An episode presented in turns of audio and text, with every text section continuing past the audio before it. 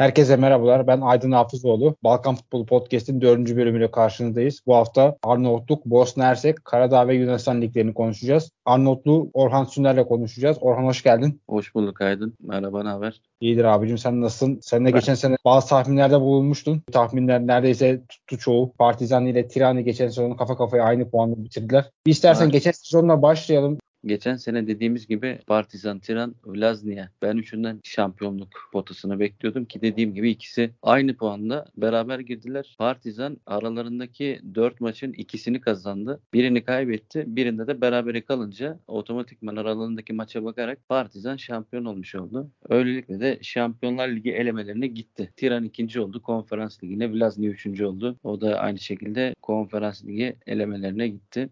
Direkt konuya şöyle gireyim. Geçen evet. akşam Arnavutluk milli takımına bakıyoruz. Polonya, Çekya'nın olduğu bir grupta milli takım olarak çok başarılı bir şekilde gitmelerine rağmen takımlar aynı başarıyı sergileyemedi. Partizan Şampiyonlar Ligi elemelerinde Bate Borisov'a kaybettikten sonra konferans liginde iki eleme geçti ama en sonunda Astana'ya elenmiş oldu. Tiran'da biliyorsun bizim Beşiktaş'ımızla iki maç oynadı. İkisini de kaybetti. O da konferans ligine elenmiş oldu. Aynı şekilde Vllaznia'da Kuzey İrlanda takımı Linfield'la oynadı. İlk maçı 3-1 yenildi yenildi. İkinci maçı 1-0 kazanmıştı. Yani 3 Arnavutluk takımı da Avrupa'da başarısız bir şekilde evine geri döndü. Milli takımda başarılılar ama lig takımları bu şekilde hüsranı uğramış oldular. Bu sene gelecek olursak da bu ligin köklü takımlarından İskender Bey geri döndü. İkinci sırada da Dinamo Tiran alt ligden gelerek bu sene üst lige çıkmış oldular. Lig hakkında çok bir şey anlatamayız. Daha iki hafta oldu. Sonra araya da milli takımlar girince de maç üzerinden bir değerlendirme yapamıyoruz açıkçası. Geçen hafta Tiran derbisi vardı. Biraz onu takip takip ettim. Dinamo Tiran'la Tiran arasında maçta 3 penaltı Tiran 3-2 kazanarak galibiyeti almış oldu. Bahsettiğin gibi milli takım bu kadar başarılıyken ve ekstra acayip güzel bir atmosfer de vardı gollerden sonraki. Yasir Asayi'nin golü müthiş çok uzaktan vurdu. Oyuncuların yurt dışında oynamasından bağlıyorsun kalite farkını. Dediğin gibi milli takım başarılıyken takımların başarısız olması aslında aynen öyle. Arnavutluğun hemen karşısında Sicilya'da İtalya. Çok yakınlar. Arnavutluk oyuncuları bir an önce Balkan bölgesinde değil de gençken kendilerini İtalya'ya atmaya çalışıyorlar. Bayrami'den tut. Birçok oyuncu İtalya'ya gittiği için yurt dışında yani kendi milli takımlarındaki oyuncular da yeteneklerini orada daha fazla göstererek, daha fazla geliştirerek milli takıma daha faydalı oluyorlar. Şimdi şöyle bir şey var. Arnavutluk'ta transferlerle ilgili takımların bütçeleri zayıf. Bu seneye bakıyorsun mesela belki Partizan bir iki transfer yapmış. Para vererek 100 bin euro o da 50 bin euro. PTT birinciliklerde bu paralar çok basit kalıyor düşün. Yoksa kendi aralarında genelde mesela bakıyorsun Tiran 6 oyuncu aldıysa 3'ünü bu sene Vllaznia'dan almış. Bedelsiz transferler yapıyorlar. Kendi içlerinde transferleri yapıyorlar. Özellikle kendi altyapılarına ağırlık veriyorlar. Transfer olarak baktığında Partizan, Tiran bunlar daha etkili ama diğer takımlar kendi aralarından ondan sonra Kosova Ligi'nden altyapıdan oyuncu çıkararak ligde oynamaya çalışıyor bu şekilde de olunca ne oluyor? Avrupa'da diyeyim kendi takımları daha başarısız oluyor ama milli takım Avrupa'da oynayan çok oyuncuları hem tecrübe hem de yeteneklerini artırarak milli takıma faydalı oldular. Çekya ve Polonya'nın önünde 10 puanla liderler adamlar şu an. Aynı şekilde Sırbistan, Hırvatistan, son dönemde Bulgaristan'dan İtalya'ya çok fazla genç oyuncu gitmeye başladı. 15 yaşında çocukları piyasaya çıkmadan direkt alıp getiriyorlar. Bir bakıma aslında modern sömürge gibi kullanıyor artık. Özellikle İtalya, Almanya, Hırvatistan'ı kullanıyor. Sırbistan'ı çok etkili kullanıyor. Transferler ve gelişmeler var demiştin. Bizi ilgilendiren transferler var özellikle. Partizan'dan geçen sene oynayan Masongo Matondo Hatay Spor'a transfer oldu 600 bin euroya. Partizan iyi bir ücrete gönderdi Matondo'yu. Hatay Spor'da merakla izleyeceğim yani yani. Geçen seneden hatırlıyorsan Partizan'dan Sukuka'yı çok bahsetmiştim sana. Tiran'dan Redon Şika'yı bahsetmiştim. Onlar lig bitmeden hatta transfer yaptılar. Biri Karabağ, biri Mets'e gitmişti. Egnetya'dan da İstanbulspor'a Jackson geldi. 400 bin euroya normalde kanat oyuncusu ama İstanbulspor iki maçta da 10 numara oynatıyor. Bir asist yaptı. Onu da dikkatle izleyeceğiz bakalım. Ekstra olarak şöyle bir şey ilave edebilirim. Blaznia takımının altyapı sorumlusu Blendi yakın arkadaşım oluyor. Sürekli görüşüyorum. Antalya Spor'la anlaştıklarını söyledi. Şöyle bir anlaşma yapıyorlar. Antalya Spor Spor altyapı koordinatör yetkilileri gidiyor. Vllaznia altyapısıyla ilgili çalışmalar yürütüyor ve diyorlar ki buradaki oyuncuların ilk transfer hakkı, gözlem hakkı bizde. Vllaznia ile Antalya Spor'un da böyle bir işbirliği içine girmiş olması güzel bir şey. Çünkü Vllaznia altyapıya çok önem veriyor. Başka eklemek istediğin bir şeyler var mı Orhan? Başka şu an dediğim gibi ligde iki hafta bitti. Şu an tam takımları izleyemedik. Herhangi bir geniş bir yorum da yapamıyoruz. Bakalım izleyeceğiz. Yine bu sene aynı şekilde Partizan Tiran benim düşüncem kafaya oynar ama İskender Bey de bu sene ligin ağır toplarından. iki maçta şu an 6 puan aldılar. Bakalım nasıl gidecekler. yavaş yavaş gördükçe tabii düşüncelerimizi daha iyi aktarabiliriz diye düşünüyorum. O zaman çok teşekkür ederim Orhan. Yine önümüzdeki aylarda tekrardan maçlar oynandıkça beraber olacağız. Tamam ben teşekkür ederim Aydın'cığım. Şimdi de Emir Şukuri ile Bosna Hersek Ligi'ni konuşacağız. Emir hoş geldin. Hoş bulduk abi merhaba. Merhabalar Emir. Bir kendini kısaca tanıtabilir misin ve senin Balkanlarla ilgin nedir? Tabii ki. Şöyle ki ben Emir Şukurica, 23 yaşındayım, öğrenciyim. Ama aynı zamanda Türk Dijitals ve Balkan Dijitals'te editör olarak da çalışmaktayım. İki farklı arkadaşımla beraber kurduğum bir online gazete. Benim aslında Balkanlarla olan alakam babam ve baba tarafım komple Novi Pazarlı olduğu için zaten hani Balkanlarla iç içe büyüdüm diyebilirim. Futbol sevdam da birleşince oradaki liglere karşı da özel bir ilgim var. Bizi dinleyenler sizi takip etsinler ki hem dediğin gibi Bosna Hersek Ligi'ni bu sezon seninle konuşacağız. Artı Novi Pazar'ı da yeri geldiğince aktarmaya çalışıyoruz. Bu sezon pek iyi başlayamadılar. Tabii abi Novi Pazar'da evet elimden geldiğince yardımcı olmaya çalışırım. Bu hafta maçları izledin, özetleri ve bazı maçları takip ettin. Puan durumuna baktığımızda Sarajevo lider, ikinci Şiryaku Brijek, üçüncü Banyak Luka, dördüncü Zelezničar diye devam ediyor. Burada dikkat çeken takımlardan bir tanesi Velez Bostar, altıncı. Çok maç eksiği olan geçen sezon şampiyonu Jirinski Mostar, iki maçta altı puan almışlar. Onlar yedinci sıradalar. Bir lig değerlendirmeye başlayalım. Sonra da maçlara geçelim Emir istersen. Abi şöyle çok fazla bir sürpriz yok benim açımdan. Çünkü tabii Zrinjski Monster'ın özellikle 7. sırada olması birçok kişi için sürpriz olabilir ama konferans ligi eleme maçları sebebiyle ligi biraz erken başlıyor orada. Maçlar ertelendi. Bu sebeple çok fazla maç eksiği var. Ama ona rağmen bence gayet dengeli ve hani az çok sezon sonu içinde fikir verebilecek bir puan durumu olmuş. Sarajevo olsun, Banyoluka olsun, Sirko Bria olsun. Biraz daha böyle üst sıraları zaten zorlayabilecek takımlar olduğunu biliyorduk. Hatta şampiyonluğa kadar bile küçük bir ihtimal de olsa takımlar olduğunu biliyorduk. Onlar yine çok minimal kayıpla geçti. Tabii kayıpları var ama beklenen kayıplarla geçti. Onun dışında alt sıra takımlarda zaten Gosk'la Zvezda yeni çıkmıştı lige. Bir de Sloga Dobay var. Sloga Dobay da zaten geçen sene yanılmıyorsam küme düşme tehlikesi geçiren bir takımdı. Çok da güçlü bir ekip değildi. O açıdan herkesin de beklediği bir puan tablosuyla karşı karşıyayız. Bosna Hersek Ligi'nin zaten konfederasyon olarak da baktığımızda 3 başlı bir federasyon olduğu için ilgilenenler ve araştıranlar bilir. Savaştan sonra yapılan anlaşmayla biraz karışık bir ülke oldu ki şöyle de bir sorun var. Hırvat takımlarının son yıllarda etkili olduğu bir lig durumuna Evet. geldi. İşte Türklerin, Boşnakların tuttuğu takımlar, Hırvat kökenli takımlar, Sırpların olduğu takımlar, Bora Banyoluka'nın şampiyonluğu, geçen sezon Jirinski Mostar'ın şampiyonluğu gibi. Ligin kendisi bile farklı dağılmış durumda. Sen de kısaca bir özetledin. Üç farklı federasyon var. Özellikle savaştan sonra farklı federasyona bölmesi belki de sosyal hayatta en fazla etkileyen sonuçta insanlar futbolu orada da çok seviyorlar. O açıdan en fazla etkileyen dallardan bir tanesi oldu. Bazı durumlarda artık adam kayırma olduğu söyleniyor. Tabii ama bizim bildiğimiz somut bir şey olmadığı için bunları sadece iddia olarak duyabiliyoruz. Yanlış hatırlamıyorsam son 4 senedir veya 5 senedir Zrinjski Mostar ve Banyoluka'nın lige ambargo koyduğunu söyleyebiliriz. En son 1-22 sezonu olabilir. Sarajevo şampiyon olmuştu ucu ucuna. Ondan sonra Hırvat takımları hiçbir şekilde bırakmadı şampiyonluğu. Uzun bir süre bunu da izleyecekmişiz gibi duruyorlar. Hem ekonomik açıdan hem destek açısından gayet iyi ilerliyorlar planlı ve programlı şekilde.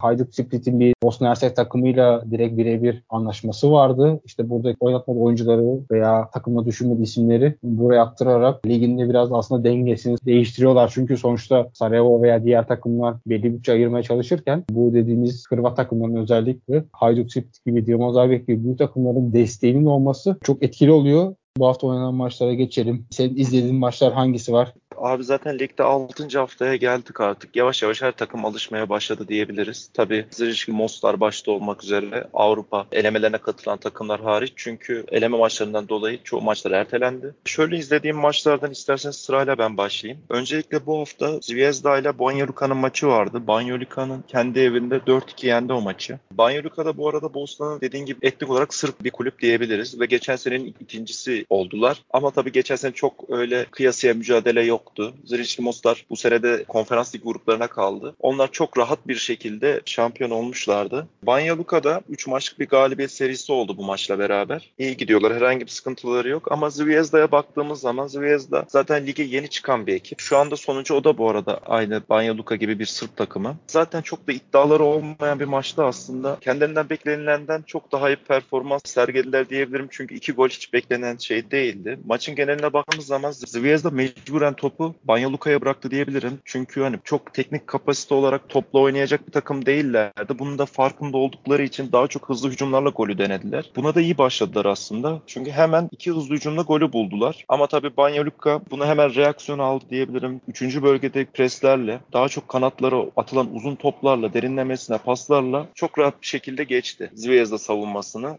Öbür maça baktığım zaman da Posusya Sloga Dobay maçı var. Bu maçta çok net bir skorla bitti. 4-0 Posusya'nın galibiyetiyle bitti. Posusya'ya baktığımız zaman bu arada 4-0 kazanmış olsa bile geçen sene ligde pek istedikleri bir şekilde ilerleyemediler. Çünkü 3 puan farkla lige düşmekten kurtuldular. Yani tek maçla ligde kaldılar diyebiliriz. Aynı zamanda onlar da bir Hırvat takımı. Sloga Doba'ya baktığımız zaman etnik Sırp takımı diyeyim ben. Onlar da sondan ikinci kötüler zaten. Maçın skorundan da belli olmak üzere ama onlar da ligin ilk haftasında Sarajevo'ya yenip bir sürpriz yapmışlardı. Bu sene orta sıra takım olabiliriz diye bir ama maalesef ki geri kalan haftalarda o ilk haftaki performanslarını gösteremediler. Maçın geneline baktığımız zaman baştan sona önde giden bir maçtı. Her şeyi iyi yaptı Posisiye. Üçüncü alanda presi Sloga Dobay takımına o kadar iyi yaptılar ki genel olarak Sloga Dobay üçüncü bölgeyi bırakın ikinci bölgeye bile geçmekte zorlandığı anlar oldu ve o preslerin sonucuyla çok güzel bir şekilde değerlendirdi ve güzel de şans da biraz yanındaydı. Şans demeyeyim de daha doğrusu oyuncular günündeydi diyeyim. Anladım dostum. Başka izlediğin maç var mı peki? Bu iki sene çok değil ama Sarajevo daha çok sevdiğim, takip ettiğim bir takım onu söyleyebilirim. Sarajevo Gosk deplasmanında o da ligin yeni bir takımı. 2-2 berabere kaldılar. Beşiktaş futbol severlerin yakından takip edeceği özel maç olabilir çünkü basit uzun süre sonra oynadı. Türkiye'de maalesef çok fazla tutunamadı gibi ama Bosna'ya güzel bir başlangıç yaptı. Attığı iki golle bir puanı getirdi takımına. Sarajevo şu an maç fazlasıyla başladı demiştik iyi de ve Türk takımları için baktığımız zaman Sarajevo güzel bir vitrin aslında. Şu an ligimiz ligimizde aktif olarak Sarajevo'da sadece geçen transfer sezonu gelmiş 3 farklı oyuncu var. Geçenlerde gol atan Varasenovic var Rize'de. Boşnakların çok fazla şey beklediği bir oyuncu. Ankara gücünde Diakonovic ve Mujakic'ti galiba savunma oyuncuları onlar var. Türkiye Ligi'ne gelirken de kendi kulüplerinin transfer rekorlarının arasında üst sıralarda olarak geldiler. Zaten potansiyelli gençler. Balkanlı oyuncuların da zaten Türkiye'ye uyum problemi pek olmuyorlar. Yakın kültür olduğu için ve zaten Balkan kültürü disiplin gerektirir. E, rahat bir şekilde alışıp burada da performans performans verebildikleri için de deniyorlar. Maça baktığımız zaman maçta Sarajevo genellikle topun arkasına geçip oyunu oynamaya çalıştı. Ama ilk yarı o istediği şekilde bunu yapamadı. Çünkü özellikle 3. bölgede istediği kadar güzel fırsatları yakalayamadı. Hatta zaman zaman ikinci bölgeye taşırken de bir takım sıkıntılar yaşadı. Hatta Ghost takımı böyle bir iki tehlikeli kontrol yakaladı ama sorun olmadı. İlk yarının son dakikalarında bir duran topun karambolünden yediler golü. İkinci yarıya geldiğimiz zaman Ghost hızlı hücumları değerlendirerek golü buldu. 60. dakikaya yakın Durakovic ve Aydın Hasic Sarajevo'da oyuna girdi. Bu aslında Sarajevo için önemli bir adımdı çünkü Durakovic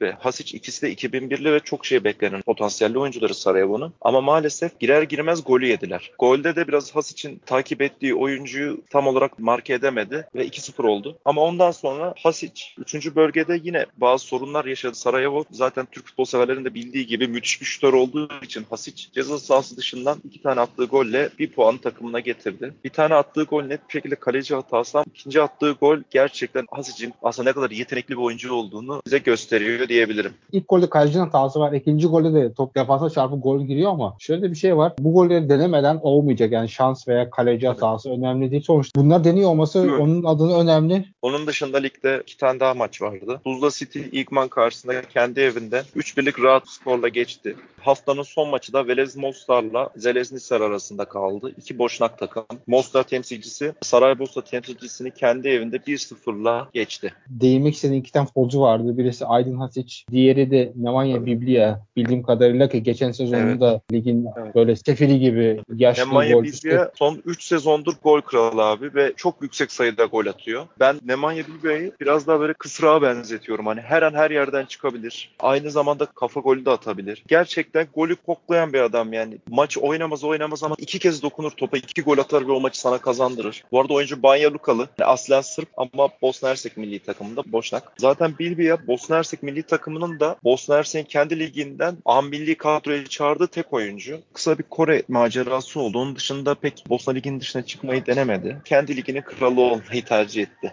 Hasic başlangıcını yaptı takımda. Oyuna girer girmez aslında ben bir korktum. Çünkü kovaladığı oyuncu dönen topta golü attı. Ben dedim bu demoralize eder mi? Çünkü Türkiye Ligi'nde de özellikle sakatlıktan sonra tutunamadı. Demek ki çok özgüvenli bir oyuncu olduğu için hemen hiç çekinmeden ceza sahasından o ceza şutlarını çekmeye başladı. Zaten cezasını da kesti. Sarajevo'ya da zaten bir puanı getirdi. Onun dışında da teknik kapasitesi yüksek bir oyuncu olduğunu ve bu ligin çok üstünde bir oyuncu olduğunu gösterdi. Umarım ki Türkiye'ye döndüğünde artık sakatlık öncesi herkesin patlama yapmasını beklediği o oyuncuya geri dönüşür. Samet Güner ile birlikte Karadağ Ligi'ni konuşacağız. Samet hoş geldin. Hoş bulduk hocam. Samet sen Karadağ'da bulundun. Önce bir Karadağ'ın genel yapısıyla, nüfusuyla bize neler anlatmak istersin? 2006 yılında Sırbistan Karadağ Cumhuriyeti'nden Karadağ kendi referandumda ayrılma kararı aldılar. 2006 yılında bağımsızlıklarını ilan ettikten sonra küçük bir coğrafyada Sırbistan'a, Arnavutluk gibi komşuları olan Adriyatik kıyısında tatil bölgeleriyle meşhur olan bir ülke kuruldu. Parlamenter cumhuriyetle yönetiliyor. Nüfusu çok böyle kalabalık gibi düşünsek de 800 bine yakın bir nüfus var Karadağ ülkesinin. 120 bin nüfuslu bir başkenti Podgorica en büyük şehri, kültür şehri olarak biliniyor. Genel hatlarıyla Karadağ bu hocam özellikleri.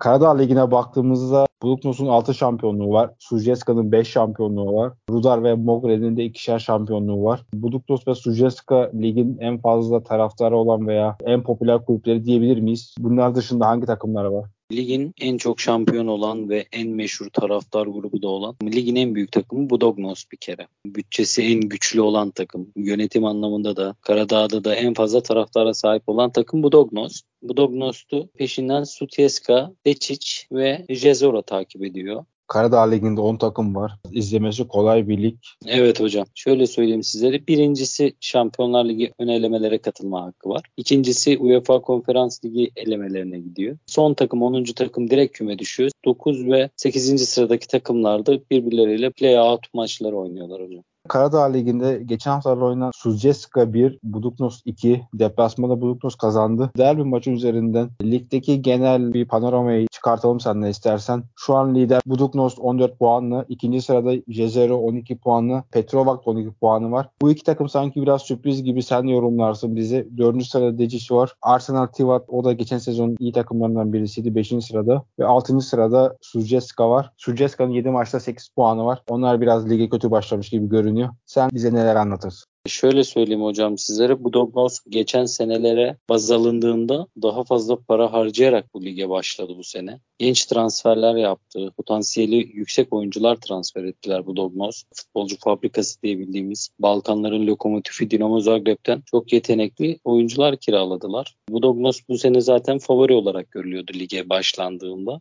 Buradaki asıl sürprizi Jezero ile Petrovak yaptılar. Petrovak ligi 6. ya da 7. böyle ligde kalma savaşından çok uzak olmayacağı düşünülen bir takımdı. Ama sonuçlara ve fikstürlere baktığınızda Petrovak da aslında bu yarışta ben de varım diye söylenmeye başladı haberlerde de Karadağ basınında da. Gerçekten çok az takımlı tatlı bir lig oluyor aslında. Rekabetin güzel yaşandığı bir lig. Mesela 14 puana sahip lider Bulldogs'la 5. 6. sıradaki takımlar arasında 5 puan, 6 puan, 7 puan fark var. Yani her an her şeyin yaşanabileceği bir lig oluyor şu an. Son haftada o da gözüktü zaten. Ligde kalma savaşı veren Milados'la Tutieska 3-3'lük berabere kaldı son hafta 7. haftada. Cezero ile Deçic'in ikincilik, üçüncülük savaşının verilen bir maçta 0-0'lık bir sonuç çıktı. Bu Dognos deplasmanda 4-1 yendi Yedinsko'yu. Rudar'la Mornar çok atak pozisyonu olmadığı maçta 0-0 berabere kalırken Arsenal Tivat'la Petrovak'la 2-2 berabere kaldı mesela. Ligde her an her şey olabiliyor. O yüzden aslında izlenmesi keyifli bir lig Karadağ Ligi. Dördüncü haftada ligin en önemli derbisi Sutjeska Budognos maçı vardı. Gerçekten çok heyecanlı bir maç geçti o maçta. Şöyle söyleyeyim size Budognos deplasmanda olmasına rağmen Sutjeska ile korakor mücadele ettiler. Taraftar baskısını da iyi kaldırarak Budognos galip gelmeyi bildi. İlk yarısı berabere 0-0 biten maçın. İkinci yarısı zaten 64. dakikada bir penaltı pozisyonuyla Budognos öne geçti hocam. Sutjeska 71'de beraberliği yakalasa da 78. dakikada Dinamo Zagreb'ten kiralık olarak alınan Mukotic skoru belirledi ve liderliği aldı Budognos. Dördüncü haftadan itibaren de yedinci haftaya geldiğimizde liderliği bırakmadan ilerliyor. Evet geçen sezonda bu iki takımın çok büyük bir çekişmesi vardı. Son haftalarda Budoknos şampiyonluğu almıştı. Bu sezona bakarak veya transferlere bakarak senin şampiyonluk adayın kim? Bu Dognos'ta olur hocam bu sene. Çok rahat puan farkıyla olacağını düşünüyorum ben hatta bu Dognos'ta. Bu ligi izleyen birisi olarak dikkat çeken futbolcular, isimler var mı takip ettiğin? Var hocam. Lider Budognos'ta 2006 jenerasyonunun büyük yıldız adaylarından Vasilya Adzic var hocam. Oyuncumuz şu an 17 yaşında ve Karadağ milli takımına da oynuyor zaten. Çok büyük bir potansiyel. Yakın zamanda İngiltere Premier Lig'e transfer olacağını düşünüyorum o oyuncunun. Dinleyenler de not etsinler. Bizler takip edelim. Bir tane daha futbolcu var. Dinamo Zagreb'den kiralanan Milan Vukotic hocam. O da 20 yaşında kendisi. Hem orta saha hem de forvet oynayabilen bir oyuncu. Budognos kiraladıktan sonra onu yavaş yavaş takıma adapte ettikten sonra Sutjeska maçına da girdikten 2 dakika sonra galibiyet golünü atan oyuncuydu Milan Vukotic'te. Gerçekten çok başarılı bir yıldız olacağını düşünüyorum onun da. Bu sezon Karadağ Ligi'ni seninle konuşacağız zaten. Tekrar hoş geldin aramıza. Teşekkür ediyorum katkın ve emeğin için. Rica ederim hocam. Ben de aranıza katılmaktan çok mutluyum. Balkan futbolunun gerçekten ülkemizde de dinlenip takip edilmesi benim gibi bir Balkan futbol severini de çok mutlu ediyor hocam. Sizlere iyi akşamlar dilerim.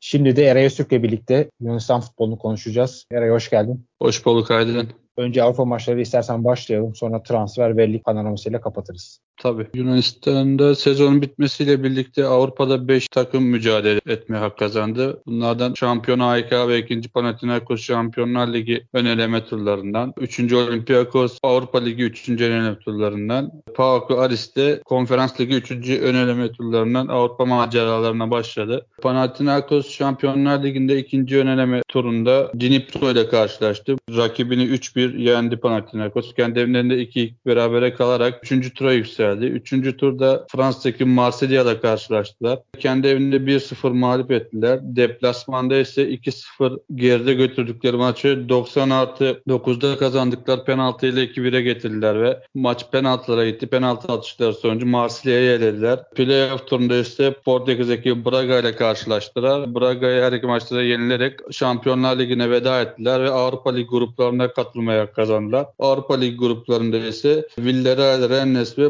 Maccabi Haifa ile karşılaştılar. Üçüncü eleme turundan başladı AYK. Dinamo Zagreb ile karşılaştılar. İlk maçı kendi evinde oynayacaklardı. Maçtan bir gün önce taraftarlar arasında yaşanan olaylardan dolayı Michalis isminde AYK taraftarı hayatını kaybetti ve bu olayların sonucunda yüze aşkın kişi gözaltına alınıp bazıları tutuklandı ve UEFA bu maçı erteledi. Deplasmanda rakibini yenen AYK kendi evinde berabere kalarak playoff turuna geçti. Playoff turunda Antwerp ile eşleşti. Elendi ve Panathinaikos gibi Avrupa Ligi gruplar aşamasından yoluna devam ediyor. Avrupa Ligi grup aşamasında B grubuna düştü. Ajax, Marsilya, Brington ile karşılaştı. Ölüm grubu bir şey oldu AYK için. Bir Şampiyonlar Ligi grubu oldu. Olympiakos 3. turda Belçika ekibi Genk'le eşleşti. Kendi evinde ilk maçı 1-0 kazandı. Deplasmanda ise 96 5'te bulduğu gol ile playoff turunu kalmayı hak etti. Playoff turunda Sırbistan ekibi Çukariçki ile eşleşti ve her iki maçta da rakibini yenerek Avrupa Ligi'nde gruplara kalmayı hak etti. Gruplarda West Ham, Freiburg ve Başka Tapala ile eşleştiler. Konferans Ligi'ne gelecek olursak ikinci turda İsrail ekibi Beytar'ı eledi. Üçüncü turda Hajduk ile eşleştiler. Hırvat ekibi onu elediler. Playoff turunda ise Hertz ile eşleştiler. İskoç ekibi eleyerek grup aşamalarına kalmaya hak kazandılar. Frankfurt, Aberdeen ve Helsinki ile karşılaşacaklar. Aris'te ikinci eleme turunda Ermenistan Ararat takımını eledi. Üçüncü eleme turunda ise Lucescu'nun yönettiği Ukrayna takımı Dinamo Kiev'e elenerek Avrupa kupalarına veda ettiler. Evet Yunan takımları biraz Avrupa Ligi'ne kalmış oldu neredeyse. İstersen bir de transfere geçelim. Önemli transferler vardı. Son haftalarda çok sevdiğim Kirill Despodov geldi. Pauka onun dışında Olympiakos'un flash transferleri var. Nottingham Forest'ta zaten başkanları aynı. Pauk iyi transferler yaptı. AEK keza öyle. Bunların en flash olanı da bence Aris çok fazla sayı transfer yaptı. Takımı tamamen değiştirdi. Sende notlu olarak neler var? Yunanistan'da transfer dönemi bu gece itibariyle son buluyor. Takımlar artık alıcı yapacaklar son transferleri yapıyorlar. Kar zarar durumundan başlayayım. Şu anda en karlı olan kulüp 7 milyon euro ile Aris gözüküyor. En önemli oyuncuları Luis Palma'yı 4.75 milyon euroya Celtic'e sattılar. Mateo Garcia'yı da 1 milyon euro karşılığında bu Atlas'a sattılar. İkinci sırada ise dediğin gibi Olympiakos var. Transferin en hareketli kulüplerinden biri. 4 milyon euroya Huracan'dan Arjantin Arjantin ekibinden Ezde'yi 4,5 milyon euroya Vélez Sarsfield'den Ortega'yı 1,3 milyon euroya da Marimon'dan Birnic transfer ettiler. Bunun yanında Scarpa gibi önemli yıldızları da kadrosuna katmayı başardılar. Gönderdikleri futbolculardan ise Oleg Ryabchuk Spartak Moskova'ya 6 milyon euro karşılığında yine Inbeom 5,5 milyon euro karşılığında Kızıl Yıldız'a sattılar. Hepimizin yakından tanıdığı Onyekuru'yu Adana Demirspor'u 3 milyon euroya sattılar ki Onyekuru buradan Arabistan Ligi'ne transfer oldu. Kulüp Brugge Zinkar Magel'i 2,5 milyon euroya sattılar ve son olarak da Antalya Spor'a transfer olan Bitişi var. Bundan da 500 bin euro para kazandılar. Olympiakos'un arkasından PAOK geliyor. 6,5 milyon euro kar gözüküyor PAOK'ta. Bahsettiğim gibi Ludo Gores'ten Kirili Despedov'u transfer ettiler. 3,5 milyon euro karşılığında. Watford'dan 1 milyon euro karşılığında Ekong. Fatih Karagümrük'ten Ozdayev'i 450 bin euro karşılığında renklerine bağladılar. Takımın önemli isimlerinden biri olan Douglas Agusto'yu 5,5 milyon euro karşılığında Nantes grubuna sattılar. Ingasson'u Danimarka ekibi Midland'da 4 milyon euroya ve Nare'yi Alkaeş takımına 2 milyon euroya sattılar. Kar olarak gözüken diğer bir kulüp ise Girit Adası'nın takımı Ofikrete. Ofikrete genç kalecisi Mandas'ı Lazio'ya 1 milyon euro karşılığında sattı. Diosse'yi de 8 bin euro karşılığında Auxerre'e sattılar. Yunan kulüplerinin geneline baktığımızda kalbur üstü takımlar haricinde çok para harcayan bir takım yok. Kiralık veya bedel futbolculara yöneliyorlar. Zarar gözüken de iki tane kulüp var. Bunlardan biri AEK Atina son şampiyon. 6,5 milyon euroya Celta Vigo'dan Pinada'yı transfer ettiler bu sezon. 3,5 milyon euroya Elche'den Ponce'yi transfer ettiler. Diğer bir takım ise Panathinaikos 7 milyon euro ekside gözüküyor. 3 milyon euroya Espanyol'dan Vilhena'yı Fenerbahçe'nin Arao'yu transfer ettiler. Geneline bakacak olursak transferlerin Aris ilk sırada yer alıyor. 17 futbolcu transfer etmiş. 17 tane futbolcu da göndermiş. Ligin en az transfer yapan takımı Pas Giannina 5 tane transfer yapmış bu sezon. Türkiye'den Yunanistan'a transferlere gelecek olursak ise Fenerbahçe'den Ali Samata, Pauka, Villanara Fenerbahçe'den Panathinaikos'a, Pavicic Konyaspor'dan Aris'e, Ozdaev Fatih Karagümrük'ten Pauka, Ahmet Engin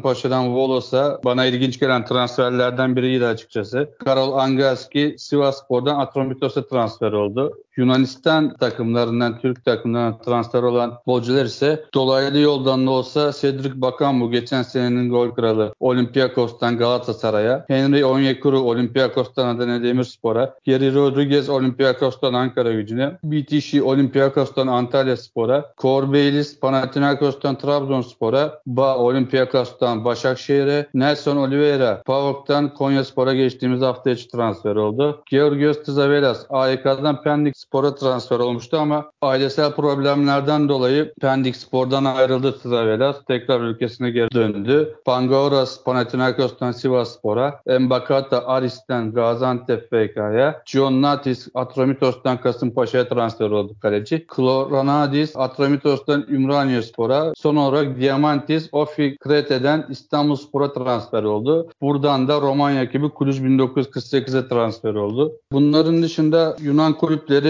Güney Amerika'dan da birçok transfer yaptı ki Panetolikos 6 tane futbolcu almış bu kıtadan. Daha sonrasında Olympiakos ve Atromikos'ta gözüme çarpan takımlar gözüküyor. Dediğin gibi zaten Yunan takımların hem Güney Amerika hem de özellikle Portekiz, İspanya transferleri her zaman benim de dikkatimi çekmiştir. Geçen sezon çok fazla ki bu sezonda İspanya ve Portekiz'den ve Güney Amerika'dan futbolcular geldiler. Muhtemelen menajer bağlantıları sağlam. Yunan Ligi keyifli olacak gibi görünüyor. Herkes iyi transferler yaptı. Geçen sezon Panathinaikos ve Ajax'in bir çekişmesi vardı. Olympiakos geçen sezonu pek iyi geçirememişti. Bu sezon onlar da iyi transfer yaptılar. Şimdi lige gelecek olursak 5 büyük takım diyebiliriz. Olympiakos, Panathinaikos, PAOK, AEK ve Aris. Bu 5 takıma baktığımızda ligi nasıl değerlendirirsin? Bir ligin puan durumuyla kapatalım. Kifisya ve Panseriakos ligin yeni takımları oldu. Bununla birlikte bahsettiğim gibi Olympiakos geçen sene 3. bitirdi ve sezona sportif direktörü ve teknik direktörü yenileyerek başladı. Karambeo'nun yerine Cordon geldi. Miguel'in yerine de Diego Martinez geldi teknik direktör olarak. Yeni sezon öncesi 5 tane takım yeni hocayla başladı sezona. Bir takım ise aldığı kötü sonuçlar sonucu hoca değişikliğine gitti. Olympiakos Diego Martinez ile Asteras Tripolis Milon Rastavac Fenerbahçe'la, Panseryakas Pablo Garcia'la, Gianni Anastasios Kifisia ile Gabriel Schurer Panetolikos ile sözleşme imzaladı. Aris ise konferans liginde ve ligde aldığı kötü sonuçlar nedeniyle hocasını gönderdi ve yerine Apostolos Mensos ile sözleşme imzaladı. Lige gelecek olursak açılış maçı Volos ile Paslami arasında oynandı ve 2-2'lik beraberlikle biten maçta sezonun ilk golünü Lamia'nın yeni transferi Carlitos attı. İkinci hafta sürpriz bir sonuçla karşılaştı seyirciler. AYK kendi evinde ligin yeni ekibi Panserriakos'la 1-1 kalarak seyircilerini şaşkına uğrattı diyebiliriz. Üçüncü haftaya gelecek olursak yine Olympiakos'un farklı kazandığını görüyoruz. Aris hocasını değiştirdi iki maç üstte kaybedince. Üçüncü haftada yeni hocasıyla birlikte ilk 3 puanlarını aldılar. Yine o Fikret kendi evinde bir sürprize imza attı. 90 artı 7'de attığı golle PAOK'u 1-0 yenmeye başardılar. İlk 3 haftanın sürpriz takımı diyebiliriz o Fikret Grit takımı için. 3 haftanın sonuna bakacak olursak Olympiakos'un bariz üstünlüğünü görüyoruz. 3'te 3 yaptılar, 10 gol attılar ve hiç gol yemediler. Olympiakos Avrupa maçları dahi toplam çıktı. 7 maçta 6 galibiyet, bir beraberlikte harika bir giriş yaptı açıkçası sezona. Yine Panathinaikos 2'li 2 ile başladı. AYK için sezon biraz sıkıntılı başladı gibi. Devamında düzelir mi bilemiyorum. Dördüncü hafta iki tane derbi var ligde. İlki AYK ve Olympiakos arasında. Diğeri de PAOK ile Aris arasında oynanacak iki derbi var. İki önemli maç var. Ligde gol krallığına gelecek olursak Olympiakos'ta Mosouras 3 golle ilk sırada yer alırken Aris'ten Moron ve Lamia'dan Kallitos da ikişer golle onun altında yer alıyorlar. Biraz da Yunan milli takımından bahsedeyim. Öyle kapatalım. Yunanistan milli takımı da geçtiğimiz hafta içi Hollanda 3-0 mağlup olduktan sonra dün Cebel Tar'ı 5-0 yendi kendi evinde. Bu maçın yıldızı yine Mosouras'tı. 2 golü var. Grupta da Fransa'nın ardından 9 puan ile ikinci sıradalar averajla. Hollanda'nın önündeler averaj olarak. Benim aktaracaklarım Yunan futbolu ile ilgili bu kadar. Ki ben de bu sezon Yunanistan Ligi'ni yakından takip etmeyi düşünüyorum bu transferlerden sonra. 5 takımın da etkili olacağı bir sezon gibi görünüyor. Şampiyonluk adayın kim? Bu sezon büyük bir aksilik olmazsa Olympiakos olur gibime geliyor benim. Gerçi Yunanistan Ligi belli olmuyor. Normal sezon bittikten sonra playoff tarafına geçiyorlar gerçi ama benim adayım Olympiakos bu sezon için. Evet doğru diyorsun. Geçen sezonda ligi Panathinaikos lider tamamlamıştı. Playoff turunda Ayak şampiyonluğu almıştı. Benim de favorim Olympiakos. Bir sürpriz olarak da PAOK'u söylemek istiyorum. Bakalım sezon sonu ne yapacağız. Evet. Çok teşekkür ediyorum Bakalım. katkın için. Rica ederim. Çok sağ olun. Katkı sağlayan herkese teşekkürler.